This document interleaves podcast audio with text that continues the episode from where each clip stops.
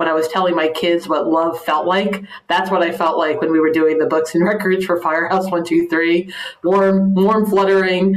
Uh, and I knew instantly I wanted to be an accountant.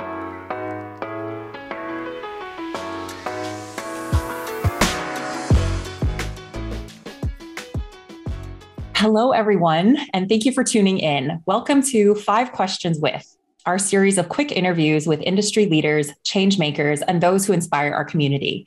We're talking professional journeys and about investing in your education and career and self with those who have been in our shoes. I'm Janetta Hott, founder of M B A Chic, a platform and community for M B As and professionals around the world. We help navigate business school, careers, and more with the goal of propelling more women into the C-suite.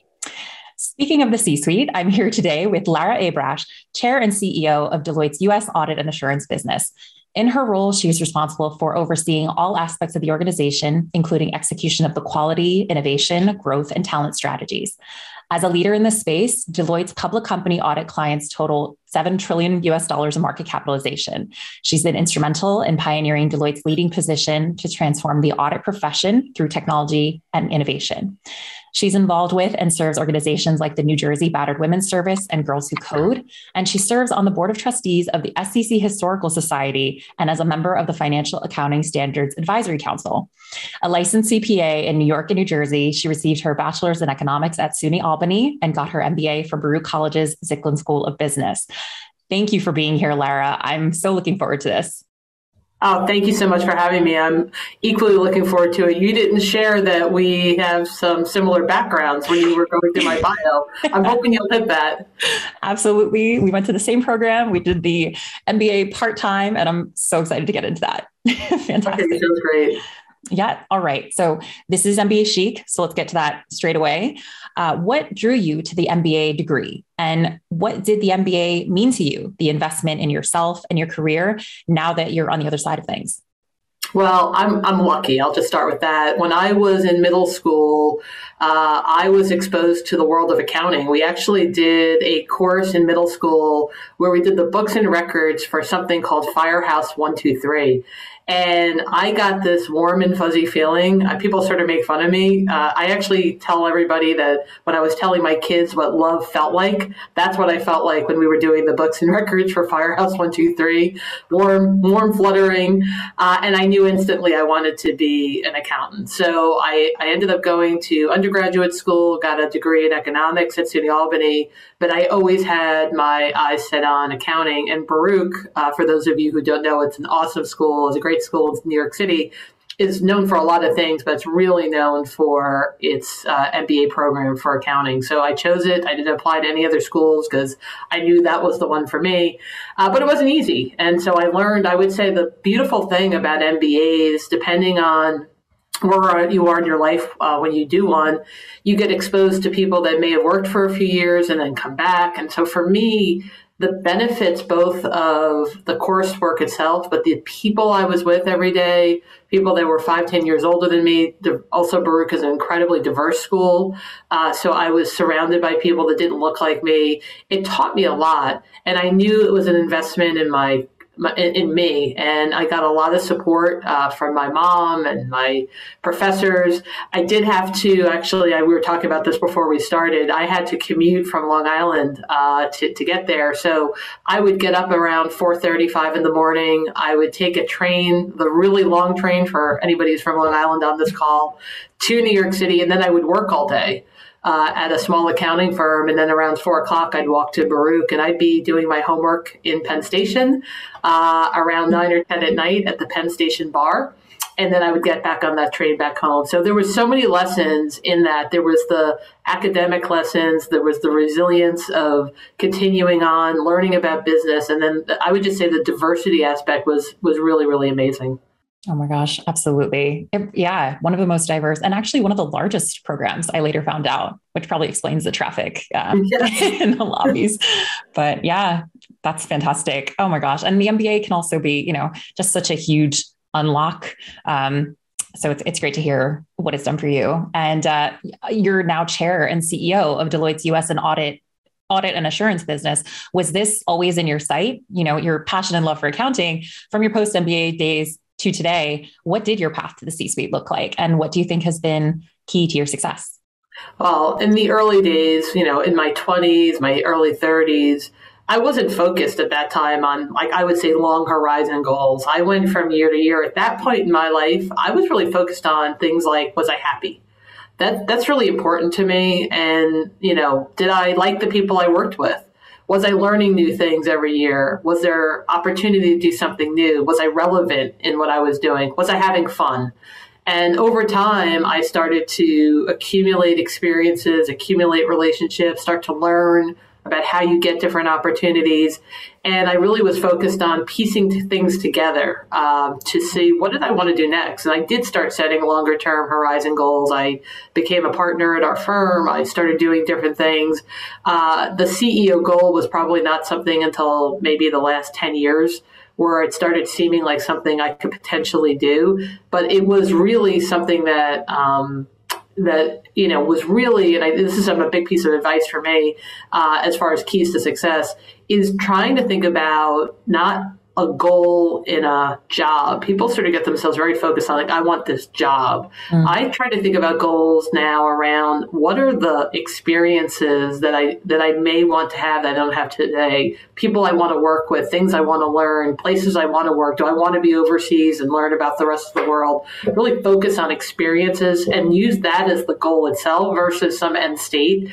Um, and also start to realize there's no straight lines, right? We talk a lot about, you know, keys to success. I didn't become the C E O because I did these five things. There's no recipe. I have a lot of our young people come to me and say, oh, if I want to do this, what do I need to do? Mm. And you start to realize there's zigzags in life, right? There's things that you go off and do. And I'm also, by the way, a huge fan of this movie called Sliding Doors. Uh, it's a it's a movie with Gwyneth Paltrow. And basically, she runs to the subway and she just misses getting on. And it's a whole movie about, had she gotten on the subway, what would her life have been? And if she didn't get on the subway, what did her life look like? And I do think about that with careers. People often think about, well, if I did that, if I didn't do that, just accept the place you're in, learn from it, as opposed to thinking, well, what if something wouldn't have happened? So my own, I would say, you know, keys to success.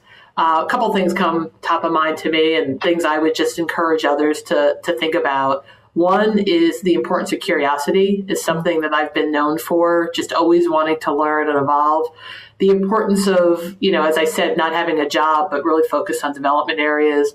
The importance of taking risks. Uh, I would say to those of you who are, are listening, if you're not failing, that means you didn't take a risk. So failure is actually a sign that you're actually putting yourself out there, and you should decide in your life whether you want to be on the carousel or the roller coaster. But if you really want to get to these other places, you're ultimately going to have to take a risk, and, and you learn from them. So that's a big area that I've, I'd say was a big evolution for me. Um, being open to feedback, actually asking how you're doing. A lot of people, and I would say women sometimes fall more into this than even men, don't want to know like how they're doing. It's okay to not be getting everything right. Matter of fact, that's better than someone not telling you something, and then at the very end, you find out you didn't you didn't live up to expectations. Um, mentors and advocates are really important. That has been incredibly important over my career, having people support me, help me. Um, and then the last thing I often talk about is the importance of your brand. And knowing that that's when the elevator door closes and someone talks about you, they've got about you know, a couple floors of time to describe you. And often we don't think about it that way and we don't shape it. So think about when that door closes the next time or that subway door closes, if we talk about the or like, what are they saying? And is that what you want your brand to be? And if you're trying to get those different opportunities, how do you make your brand something that's authentic and different? Because otherwise, how are they going to compare you from one person to the next? So those are just a couple things I would say were important to my getting here uh, to where I'm at today. Oh my gosh, I'm taking a ton of notes and I need to see Sliding Door for sure.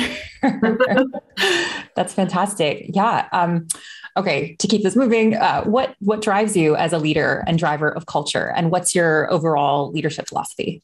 Well, people. I'll just start with that. I, I would not be uh, a great leader if I was a leader of running assets and, and I'll just say things that don't don't have heartbeats and don't come back.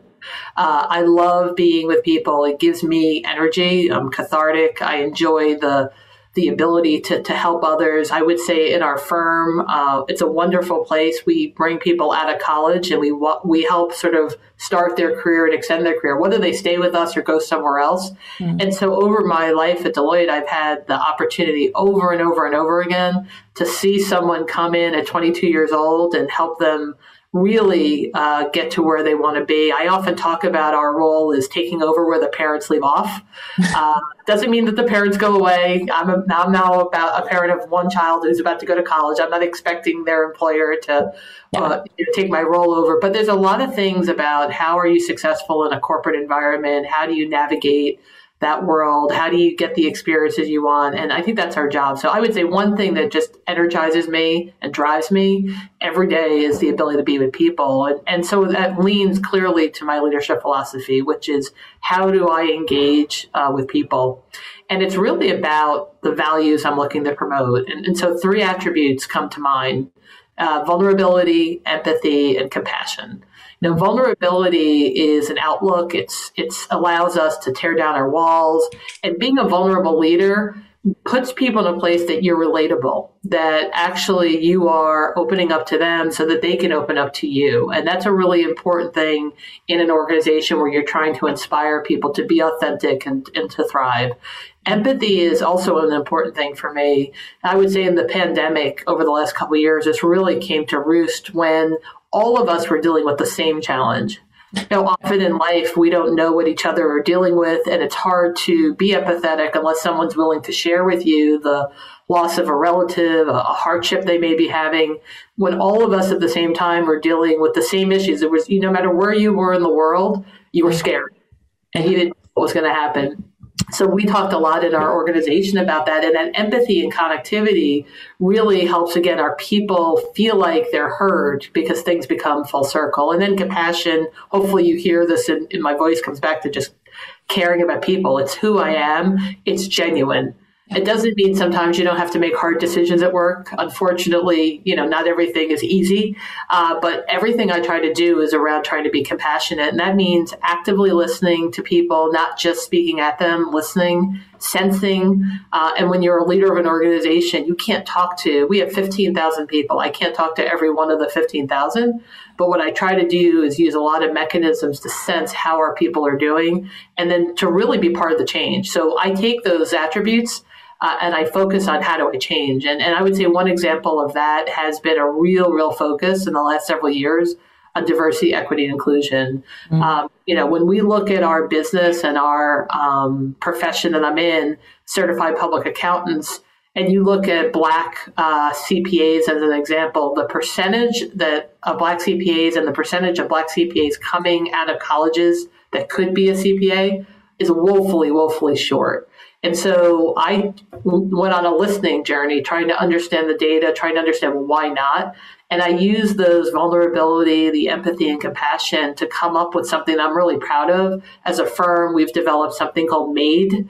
It's called Making Accounting Diverse and Equitable. And we mm-hmm. put thirty-five million dollars behind helping not the, just the Deloitte employees, but how do we help people who are young in their career, in their life rather, want to actually pursue a career in accounting. And it's scholarships, it's money into communities. We're doing a lot of things.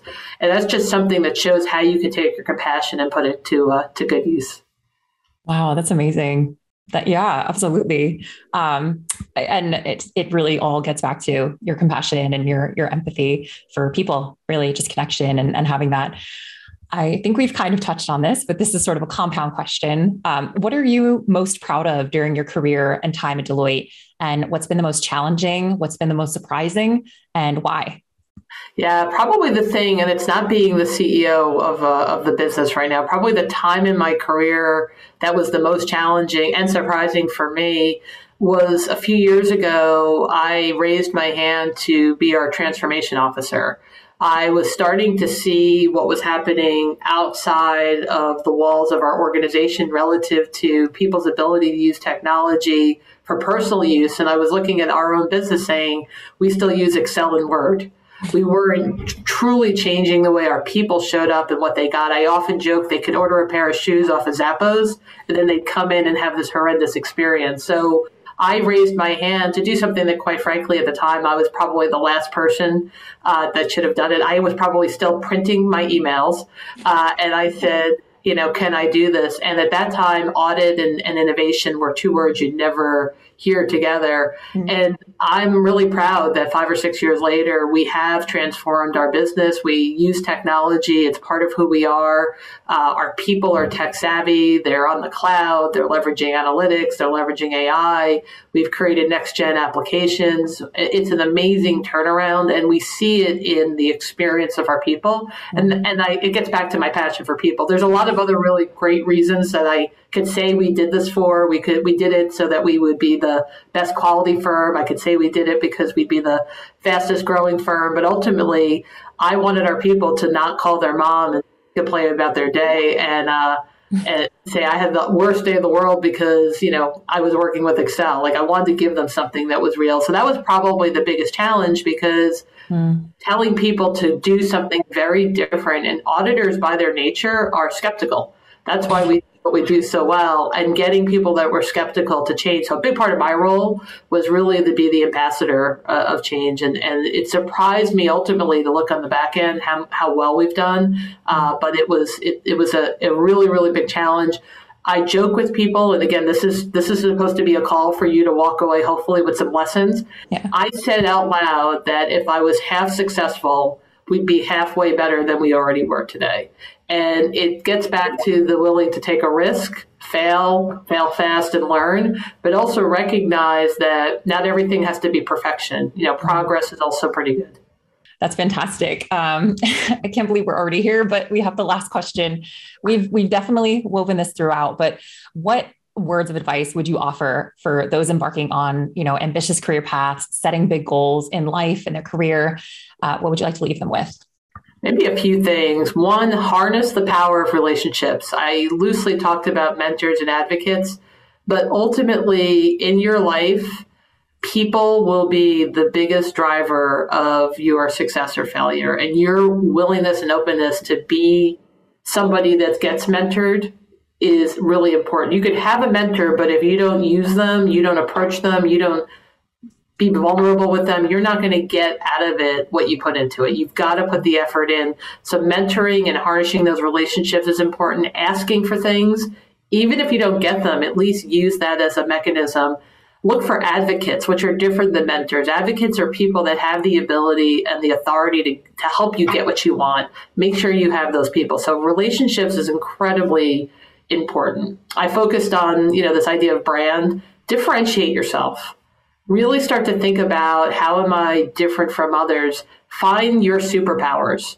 Those are the things that are your really top important things that come out of you, and make sure they're for good, but also be focused on always learning. I talked about curiosity, both in getting smarter, being around, thinking about around the corner, but also learning about yourself. You're not going to change by the time you're my age, the things you do really well and don't do really well from a personality perspective, but know the things that in your dark days, um, you're not your best you, and try to be focused on, when is that going to happen? You're not going to make it go away, but just, it's about being uh, aware of it. Be bold. Mm-hmm. Uh, I tell people, you're, you'd be shocked how quickly you'll be my age in your life. Uh, don't let time go by and not be bold. Use the time on this precious earth to, to be bold. Take risks. Those are really important uh, for me. Be authentic. Don't hold back. Don't not be you. If you have a passion, go for that passion. Um, and I would say the last thing, which is maybe a little bit more for women, claim what you do. Um, often I find women in particular will do some really, really great things, and they just expect to be recognized. They expect someone's going to come and find them and pat them on the back and say, hey, you're doing a really good job. Why don't you go do this? Where the men typically are spending probably more of their time, and I'm so, so for the men listeners, I apologize, but there's a little bit of my years of watching, not every person, but the men sometimes will spend more time on telling people what they do, getting that next opportunity. So claim what you do. Spend the time. Be smart. I have a uh, daily to-do list. Maybe at this point I have more than one list. I have a lot of lists, but at the top of every list is a list of people I want to connect with. And some of them is to make sure they know what I'm up to. Some of it's checking at my point in my career to check what they're up to, but yeah. Make sure that connection and that sharing what you're doing and openness to change is something that's top of mind. gem after gem. I'm like scribbling, scribbling these notes. Um, I'll give you one absolutely. more uh, that I, yeah. I, I think I missed throughout the call. I haven't talked about well-being and work-life balance. I, I just want to share two thoughts. I'm not a big believer of the words work-life balance. That sounds like there's some, you know, spreadsheet that you're going to have some percentage of your time doing one thing and not doing another. I'm really focused on impact. Mm-hmm. So in your life, make sure you're focused on high energy, high R O I things. I play softball uh, and I love it, and it gives me a lot of energy, but it's not a lot of time. But it really fills my tank. So knowing those things that fill your tank, doing those and making sure you do them in advance of the things that don't fill your tank. I joke about Thanksgiving at my house. Mm-hmm. Uh, that's a tank taker for me. Uh, when all the relatives come in and they, it, it's like I could script yeah. it out. Uh, so making sure you're focused on impact is important. And then the other thing I would say is being really focused on you. You'll see as your life evolves. And if you're really somebody who is, I'll say a leader, you're you're not just a leader at work. You're a leader in all aspects of your life. You're a leader with your friends. You're a leader with your family. You're a leader in society and your community. And you can start to get pulled really quickly. And so my mom's advice to me that I hold true every day is you can't be there for others if you're not there for yourself first. And so putting you first, making sure you have the energy, you're taken care of, then allows you to be that leader with, with others. That's a really great way to end. You can't pour from an empty cup, right? Oh my gosh. I love this advice. Oh my gosh. Thank you so much. I, I can't believe we're, we're at the end of it. This was fantastic. This was such a nice, like quick hit, and to get kind of a view into what drives you and, and kind of how you've gotten to where you are is, is really a treat. So thank you so much for sharing. Oh, it's um, been great to be here. Yeah. Now, this is a quick interview, but we do love to end our questions, our conversations on a, on a fun note with a quick rapid fire. So shall we move to the final piece? Sure. Okay. All right, here we go. So what was your first job?